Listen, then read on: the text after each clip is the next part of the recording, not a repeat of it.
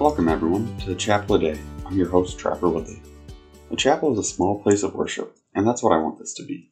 Matthew 18, verse 20 says, For where two or three are gathered together in my name, I am there among them. I want to grow with you as we go through the Bible and see what stands out to us. As a quick disclaimer, I'm not a pastor or preacher, and besides teaching bass guitar, I've never been employed by any religious establishment. I'm just someone who has a relationship with Christ and would love to grow together in faith, knowledge, and community along the way. I want to start by going through the Book of Wisdom, also known as Proverbs. The great thing about Proverbs is that there are 31 chapters, which means that there's a proverb of the day no matter which month we are in. My goal for the next year is to go through the proverb of the day every day. After a month, I'd like to explore other translations with you and see if anything new stands out. With that being said, let's open our hearts and minds and get into today's reading.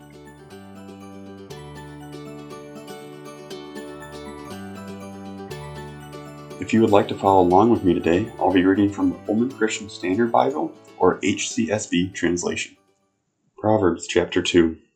My son, if you accept my words and store up my commands within you, listening closely to wisdom and directing your heart to understanding. Furthermore, if you call out to insight and lift your voice to understanding, if you seek it like silver and search for it like hidden treasure, then you will understand the fear of the Lord and discover the knowledge of God. For the Lord gives wisdom, from his mouth comes knowledge and understanding. He stores up success for the upright, he is a shield for those who live with integrity, so that he may guard the paths of justice and protect the ways of his loyal followers. Then you will understand righteousness, justice, and integrity, every good path. For wisdom will enter your mind, and knowledge will delight your heart. Discretion will watch over you, and understanding will guard you, rescuing you from the way of evil, from the one who says perverse things from those who abandon the right paths to walk in ways of darkness, from those who enjoy doing evil and celebrate perversion, whose paths are crooked and whose ways are devious. It will rescue you from a forbidden woman, from a stranger with her flattering talk, who abandons the companion of her youth and forgets the covenant of God. For her house sinks down to death, and her ways to the land of the departed spirits. None return who go to her, none reach the paths of life. So follow the way of good people, and keep to the paths of the righteous. For the upright will inhabit the land, and those with integrity will remain in it. But the wicked will be cut off from the land, and the treacherous uprooted from it.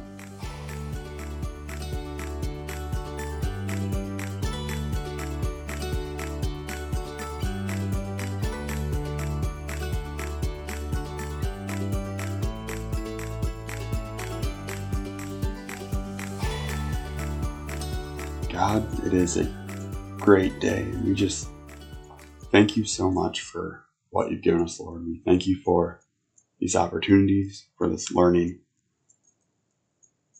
for your word that we still have, Lord, so that we can read it and pour through it and slowly but surely gain more better understanding of who you are and what you've done for us, Lord.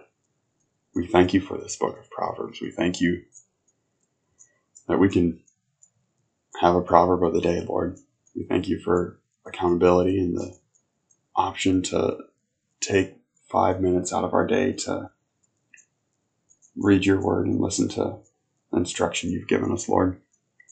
I ask that as we continue throughout this week, Lord, that we stay strong, that we continue to follow you with all of our words and our actions, Lord, and that we open our hearts to listen God, there are so many times where I ask and I beg, and all I want is an answer, but I forget to listen to you. I forget to do the part that's going to help us connect. Lord, I forget to open my heart and my ears to what you have to say, and instead I just expect it to be done.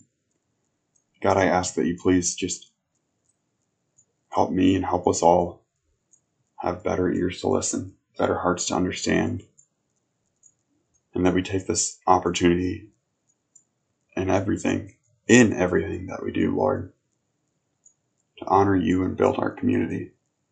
God, we thank you so much, and I ask that you help us all have a great day. In your name we pray, Father. Amen. Thank you all for joining me for Chapter 2 of the Holman Christian Standard Bible translation.